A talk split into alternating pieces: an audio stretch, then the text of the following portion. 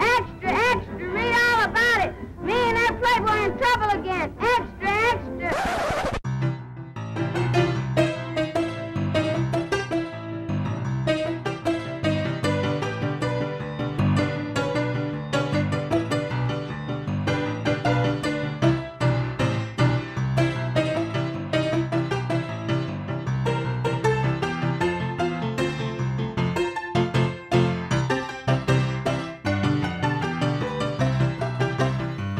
Hej allihopa och välkomna till ett nytt avsnitt av podden En rolig historia. Mitt namn är Linus Holt-Lorensson. Hej, Johan Vega Slimdahl. Och vi sitter här på en vanlig tisdagskväll när vi spelar in. När du lyssnar på detta är det förhoppningsvis fredag. Annars har någonting gått fruktansvärt fel. Annars har något gått fruktansvärt fel. Alternativt så gör du det många gör med podcastavsnitt och lyssnar på det efter att det så att säga har lagts upp. Men notera att då gör du fel saker. Om du lyssnar på detta fredagen den 9 mars när vi planerar att lägga upp detta avsnittet, då stämmer det att igår var det Internationella kvinnodagen. Och min ursprungliga tanke, jag tänker att vi kan vara ganska transparenta. Min ursprungliga tanke var att helt enkelt köra ett avsnitt där vi hyllar häftiga kvinnor, häftiga människor i historien som benämnde sig själva som kvinnor.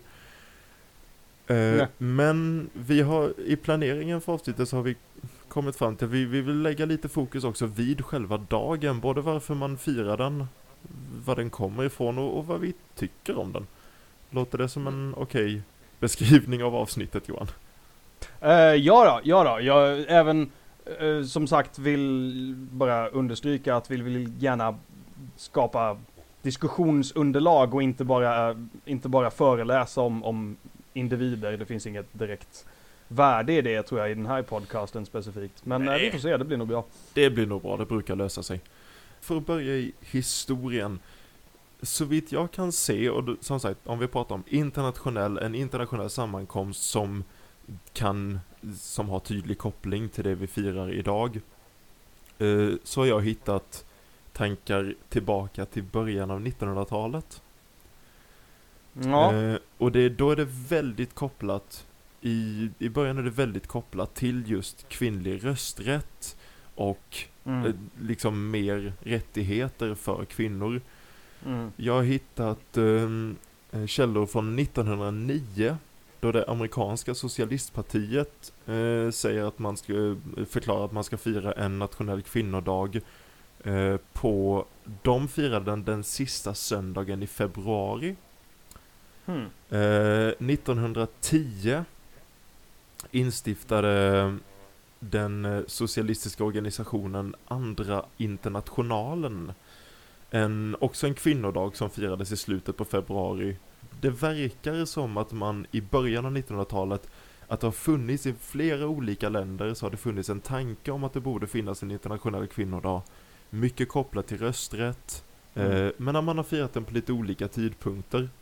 Jag ska försöka inte få detta att bli en föreläsning, men det blir rätt intressant för 1914 sker något i Tsarryssland, det vill säga gamla tsarledda Ryssland. Då i Ryssland 1914 hölls det en massa kvinnomöten den 8 mars. Vars poäng var att protestera mot att ett krig höll på att bryta ut. Och i samband med detta, under den sista söndagen i februari, så skedde en kvinnoledd strejk som tydligen var detta en väldigt stor del av startskottet till februarirevolutionen i Ryssland 1917. Ah. 4 dagar efter att den här strejken skedde så avsattes ryska tsaren och man fick en provisorisk, en tillfällig regering. Och så småningom ledde den till att kvinnor fick rösträtt i Ryssland. Ja, och okay. Det här blir lite förvirrande för mig i alla fall. Den här söndagen då den här strejken skedde, den inträffade den 23 februari. Men fram till februarirevolutionen så gick Ryssland efter den julianska kalendern. Så om man tar den 23 februari och omvandlar till den gregorianska kalendern som vi använder idag, så blir datumet den 8 mars. Ah. Och därför firar vi kvinnodagen 8 mars idag. Aha. Så det är lite kalenderfiffel som man måste gå igenom för att få fram datumet. Precis, lite pusslande. Men historiskt sett så verkar det som att internationella kvinnodagen har framkommit under en tid där det var väldigt mycket prat om, där det levde väldigt mycket ambitioner att ge kvinnor mer rättigheter i samhället. Och jag tänker att jag vill kasta ut dig på djupt vatten redan från första början. Vad tycker du om att det finns en kvinnodag rent allmänt? Alltså det är en sån fruktansvärt svår fråga egentligen. Och det beror ju så fruktansvärt mycket på hur man ser på det och varför man, rent historiskt, varför det finns och varför det firas idag och så vidare. Jag har aldrig varit jättepositivt inställd till dagar överlag som ska fira. Jag tycker att det kan ibland verka lite konstigt att religera en hel historia till en dag. Sen jag förstår att det är ju en form av firande eller en form av kanske uppmärksammande. Ja, ett uppmärksammande är väl egentligen rätt ord. Och jag köper det som koncept, det gör jag. Jag är inte alltid helt 100 på om det är rätt eller det bästa sättet att uppmärksamma saker och ting på. Men ja, nu finns det, så vad ska man göra? Jag tycker ju personligen att idag så funkar det kanske bäst, i alla fall i våran kontext, som ett sätt att kanske titta på, som vi gör nu då, att titta på intressanta exempel på kvinnor rent historiskt och uppskatta dem. Jag kan hålla med dig i om man får kalla det din skepticism till, för det finns mycket dagar och jag tror människor gillar att ha dagar. I Sverige har vi massa dagar, alltså det en farlig grej med en grej som kvinnodagen, alltså det bakas nästan ihop lätt med, för vi har kvinnodagen, sen har vi världsnaturdagen och sen har vi Earth Day och sen har vi semledagen. Ja, precis, precis. Du ser hur det lätt blir lite nästan fånigt och alltså det jag tänker är att när någonting är viktigt så räcker det inte med att bara ha en dag för att beskriva att det är viktigt. Och jag tror inte att det är så folk tänker heller. Absolut inte. Men det blir nästan lite löjligt när man tänker på det som Earth Day till exempel. Vadå, ska vi sluta med förorening genom att ha en dag då vi inte har lamporna tända? Det är ju totalt absurt. Earth Day är så tydligt exempel, för på Earth Day har du en timme då du ska släcka alla lampor.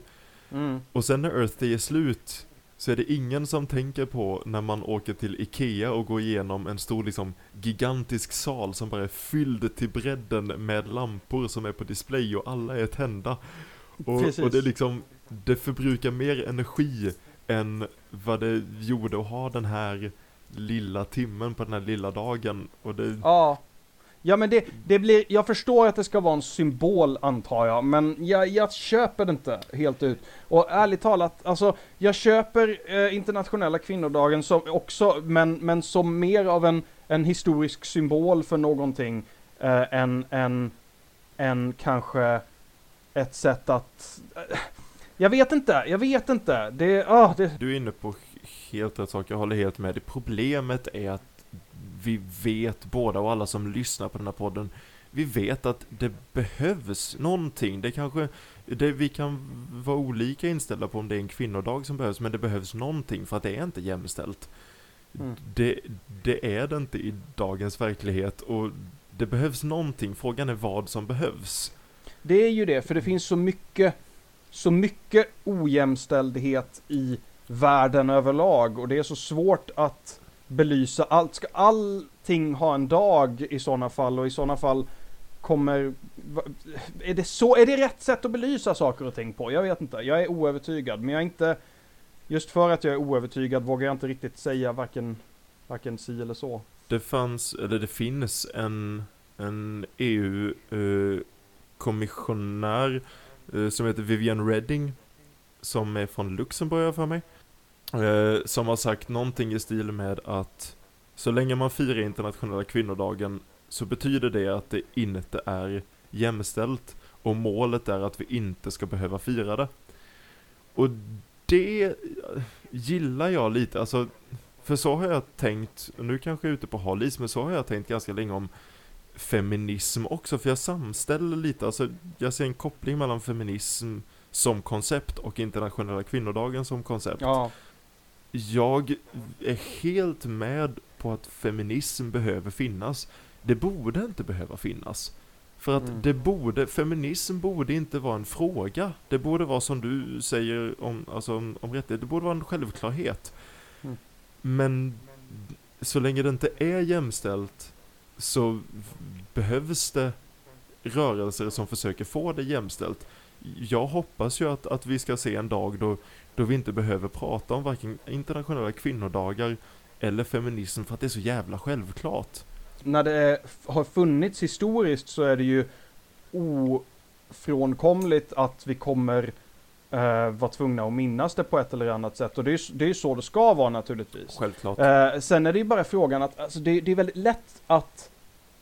Vet du vad problemet kan vara? Det är att när vet man när man är där man borde vara, förstår du? Det är inte så lätt alla gånger, tror jag, att veta. För vi kommer ju aldrig vara perfekta. Nej. Och man ska inte glömma, ni som lyssnar, tror inte att vi har glömt bort att vi är två vita privilegierade. Vi är två män, var och en av oss inte kan prata. Ja, vi är båda från Småland, så det är vad fan ska man göra. Två privilegierade män som sitter, vita män som sitter och pratar om detta, vilket jag i och för sig kan tycka om, för vita män behöver också lära sig om sånt här. Men vad var det jag ville med? Sen så är ju vi även i ett av de mer jämställda länderna i världen, och det får man ju inte glömma bort heller. Nej. Jag tror inte man ska snöa in sig på problematik hela tiden på bekostnad av att uppskatta det vi har åstadkommit, vilket är rätt fantastiskt om man tittar bara några år tillbaka.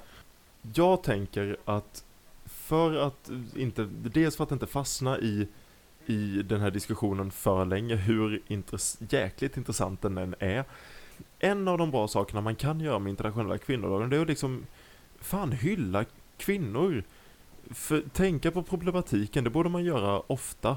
Men också något annat man borde göra oftare, hylla häftiga kvinnor. Vi har båda tagit fram lite historiska exempel, för igen, vi kallar oss en historiepodd. Lite historiska exempel på intressanta människor i historien som var kvinnor, som vi tycker att folk borde känna till, och som varandra borde känna till, för jag tror inte vi nödvändigtvis vet så mycket om varandras kvinnor, höll jag på att säga, de som vi har valt.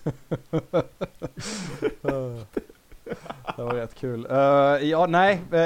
Inte nödvändigtvis.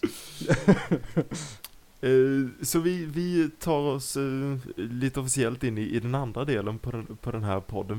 Vi tänker att vi ska gå lite fram och tillbaka och helt enkelt snacka om lite häftiga kvinnor. Ska du eller jag börja, Johan? Har du lust att börja? Du kan börja. Så jag tror du har tre exempel och jag har två, så det är bäst att du börjar. Okej.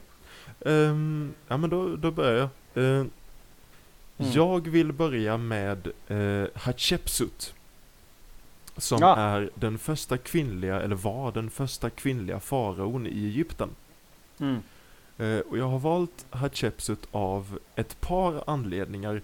Jag var nära på, för jag ville börja i Egypten. Och jag tänkte jag hade två riktigt häftiga kvinnor att välja på där. Den ena, hon jag tänkte välja först, var Kleopatra. Ja, hon är ju ganska uppenbar. Väldigt uppenbar, men det var lite därför att jag kände hon var lite för uppenbar.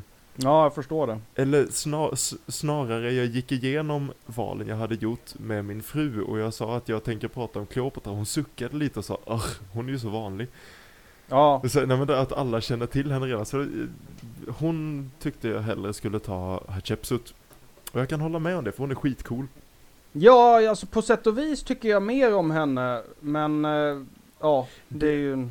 Det, är mycket, alltså det som är coolt med Hatshepsut är ju dels att hon är först. När man snackar om kvinnlig, kanske inte kvinnliga ledare i historien, men kvinnlig... Nej, men vi talar ändå väldigt långt tillbaka i tiden. Vi gör det, och det är inte så mycket självklart kring hur självklart det var att hon kunde bli ledare.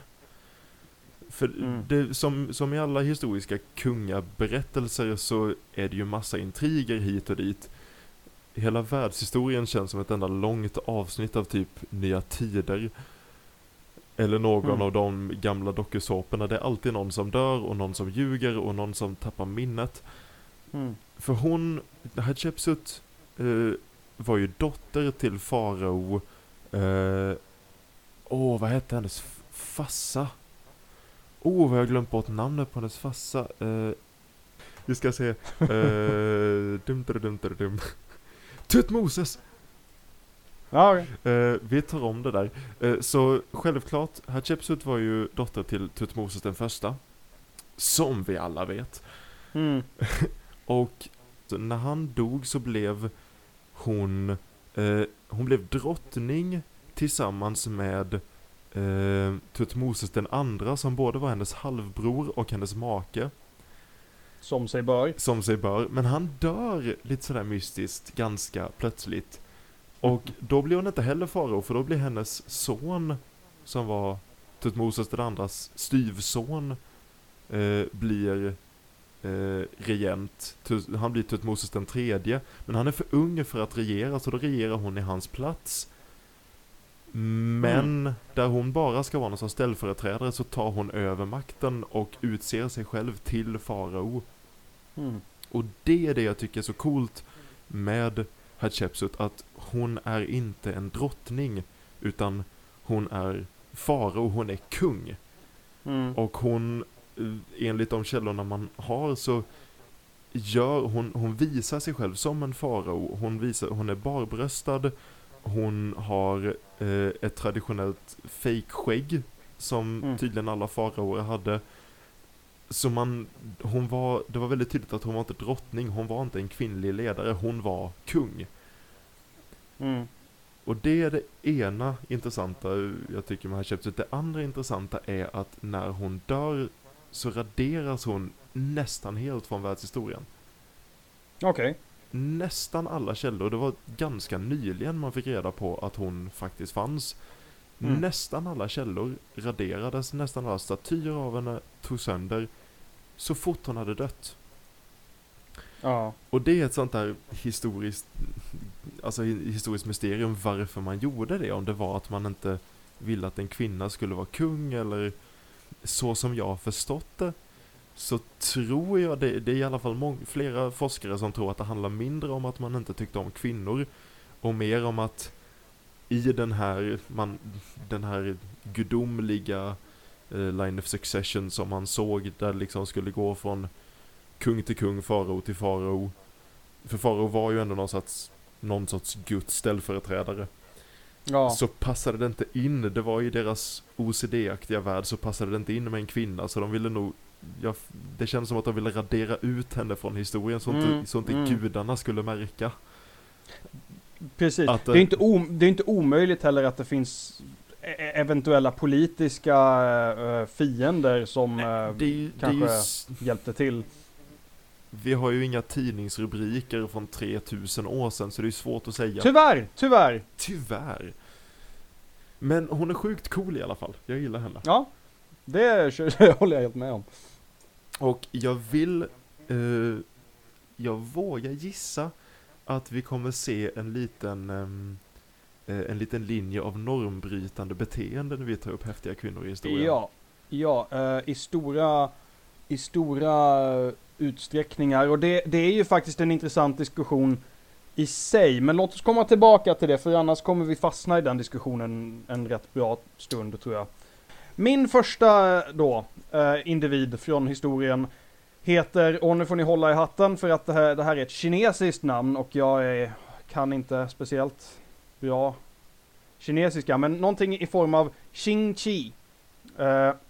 Hon var en kinesisk prostituerad från början som gifte sig med en pirat som hette Zhengji, någonting sånt.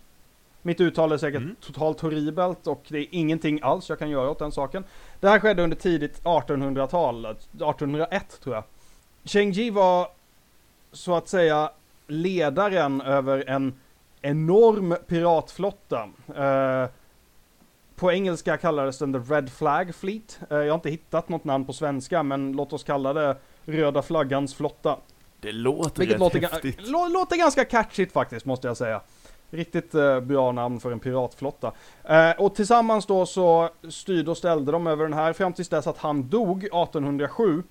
Och vad som hände då är kanske inte vad som man skulle kunna tro hade hänt, utan istället för att ge sig bort och vara änka, så gör hon som så att hon tar över den här flottan. Och inte bara nog med att hon tar över den, men hon förhöjer den och hon skapar lagar och regler som är extremt hårda, och hon utvecklar deras verksamhet så att säga, deras kriminella verksamhet, och de blir jätteeffektiva, och konsekvensen är att hon styr över den, jag tror det är den största piratflottan i världshistorien, om jag inte är helt bakom flötet, men jag tror det är det. Det var som mest någonting upp till mellan 60 och 80 000 pirater på kanske 15 000 eller vad säger jag? Mer än 1 500 skepp. Låt oss säga att Svartskägg hade kanske ett dussintal skepp under sig. Ja, ungefär. Jag tror den mest lyckade piraten i karibiska teatern så att säga på tidigt 1700-tal var väl troligtvis Black Bart som han hette, eller Bartholomew Roberts. Och han hade väl några hundra skepp under sig i alla fall. Men poängen är att hon hade betydligt fler än någon annan. Så det var, som vanligt i Kina så är allting i större skala. Men det är rätt häftigt. Och det som är lite, jag ska inte säga unikt, men ganska anmärkningsvärt med henne är att hon undvek lagen så att säga i många år från alla möjliga håll. Både från brittiska imperiet och sin egna kinesiska stat då. Det här är ju under Qing-dynastin. Och det gick till en sådan punkt att hon till slut erbjöds en benådan 1810 och som hon tackade ja till. Och därefter så de flesta av alla hennes pirater tog sig där, liksom, blev benådade också och hade sina rikedomar i behåll. Och hon dog gammal efter att hon drivit ett spelhus på någon ö. Wow! Så det är en lycklig historia. Jag vet inte huruvida hon var speciellt sympatisk, men det var definitivt en anmärkningsvärd kvinna. Det jag hade velat veta, det är samma sak som jag hade velat veta om folket i Egypten under Hatshepsuts styre. Hela den här piratflottan, jag hade velat veta hur de såg på henne. Om hon såg som en kvinnlig pirat eller om hon bara såg som en pirat. Ja, hon var ju, jag tror hon hade en utsedd kapten som hon för övrigt sedan gifte sig med när hon drog sig tillbaka. Men hon var väl egentligen lite som spindeln i nätet som jag har förstått det som, lite i bakgrunden, men hon styrde allting, och det var nog ingen fråga om att hon faktiskt var chef så att säga. Nej, jäkligt häftigt alltså. Ja, det är lite roligt, och jag har inte träffat så fruktansvärt många som känner till henne. Det är väl just för att vi är dåliga på kinesisk historia här överlag. Japp. Håller du med mig om vi har en liten röd tråd här med ett normbrytande beteende, om inte annat för att vi har två kvinnor som, hur ska jag säga detta på bäst sätt, gör saker som man traditionellt hade sagt att män skulle göra. Jag menar, det här med traditionella mansyrken går ju så långt bak i historien så det är ju löjligt. Så är det. Och det här är ju egentligen... Det här är ju kanske nästan lite kärnan i vår diskussion, för att ofta de kvinnor vi ser på som beundransvärda, kvinnor som vi vill belysa från historien som förebilder och så vidare. Nu vet jag inte om jag skulle belysa egentligen en pirat som en förebild, men nu gjorde jag det. Så i vilket fall. De är ju ofta annorlunda från normen, och det är ju det. Det finns inte så fruktansvärt mycket historiska skrifter och så vidare om kvinnor om man jämför utsträckningen av skrifter som det finns om män. Och det är ju väldigt ofta på grund av att, delvis för att historieskrivningen generellt sett varit väldigt driven av politiska och ekonomiska bedrifter, låt oss säga. Och de sfärerna har ju ofta varit dominerade av män, medan kvinnorna ofta varit dominanta kanske i hushåll och så vidare. Men det har inte skrivits någonting nämnvärt om det. Men det betyder inte att de inte har haft makt, utan makt har ju snarare utövats på ett annat sätt. Men det betyder inte att kvinnor inte har haft makt i historien. Och det är ju en ganska viktig distinktion att göra. Det som är intressant är att när vi tittar på det idag vill vi väldigt gärna se på de kvinnorna som absolut hade makt, men hade makt i, låt oss kalla det, maskulina termer. Ja, det tror jag kan vara ett bra sätt. Är jag helt ute och seglar, tror du? Eller? Jag tror inte vi kan blunda åt att de kvinnorna vi tar upp här är normbrytande. Och det tror jag de måste vara, för att från att människan börjar, alltså från att historieskrivningen börjar, så stavas norm M-A-N. Alltså normen har varit man väldigt, väldigt länge på väldigt många platser. Någonting jag tror kan vara bra att inte glömma bort är att det finns alltid två sidor av myntet, och den sidan man oftast, och jag kan bli så sjukt trött på detta när man står i klassrummet och ska gå igenom alla de här olika tiderna i historien, att det historieböcker ofta tar upp är att i den här civilisationen så fick kvinnan ingen plats, och i den här situationen så var kvinnan tillbakadragen och hade inga rättigheter, vilket är helt sant och vilket är tragiskt på många platser i historien. Men det är också så mycket... Det berättar inte hela historien. Det berättar inte hela historien, och det är så mycket samtidigt av vår historia och så mycket av vår utveckling som har kommit av att det har funnits kvinnor som har sagt, men fuck din norm, jag tänker göra det här ändå. Jag tror att kvinnor historiskt sett blir normbrytande när de visar sig, när de gör någonting som är värdigt för historieböckerna. Sant. Det är sant. Och det har ju, då uppmärksammades ju å det grövsta väldigt ofta. Men även utöver det så tror jag att även i samhällen där kvinnor har varit, man vill väldigt gärna kalla det liksom, ja men att de har varit förtryckta eller inte haft någon nämnvärd makt och så vidare. Och ofta är det ju sant någonstans, men det är också värt att kanske tänka på det, att de har existerat i en annan sfär. Och haft kanske en annan, de har haft andra liv, men kanske inte mindre viktiga liv alls, utan bara att de har inte dokumenterats på samma sätt. Sen ja, det har ju skett mycket förtryck, men man ska inte låsa fast sig på det. Jag är trött på att man bara pratar om förtryck, för det finns så mycket mer än bara det. Och om man låser fast sig på det, då kommer man inte kunna se förbi det. Och man måste se förbi det om man ska komma någonstans.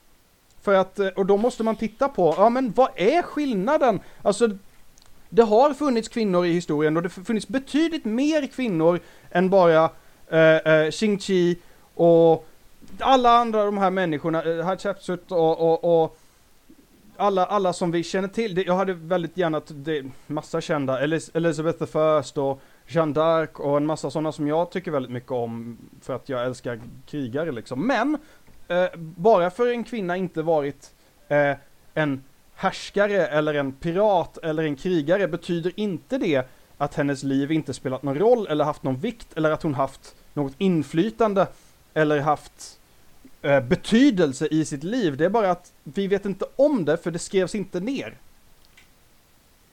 Am I making sense?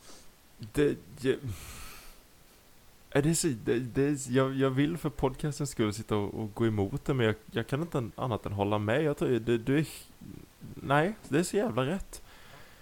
Alltså till den grad att jag känner nästan att vi borde scrappa resten av avsnittet och avsluta där. För jag tror inte vi kommer komma till en bättre slutpoäng än detta när vi pratar om kvinnor i historien.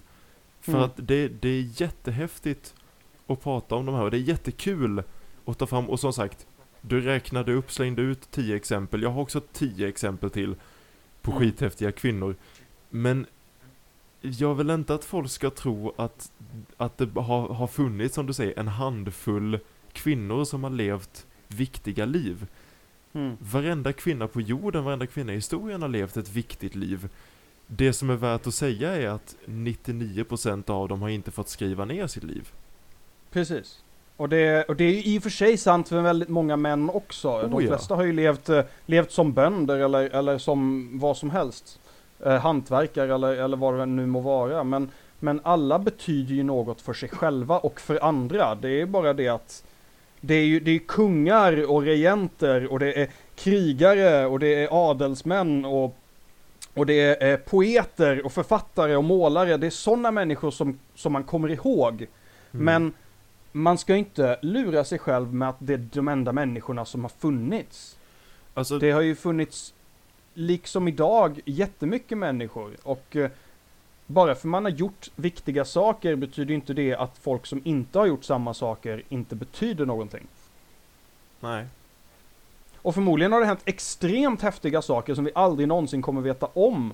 Bara för att man har inte skrivit ner saker, man har inte filmat saker, för det har inte gått. Och så vidare. Och det är det som är så kul med historien. Dels att vi kommer få veta lite mer troligtvis under vår livstid. För historien är ett pussel och man hittar nya pusselbitar hela tiden. Och så är det kommer komma mycket mer historia. Vi lever i historien nu. Det kommer komma en ny historia där vår tid, även om inte du och jag är med, så kommer vår tid vara med i historieböckerna en dag.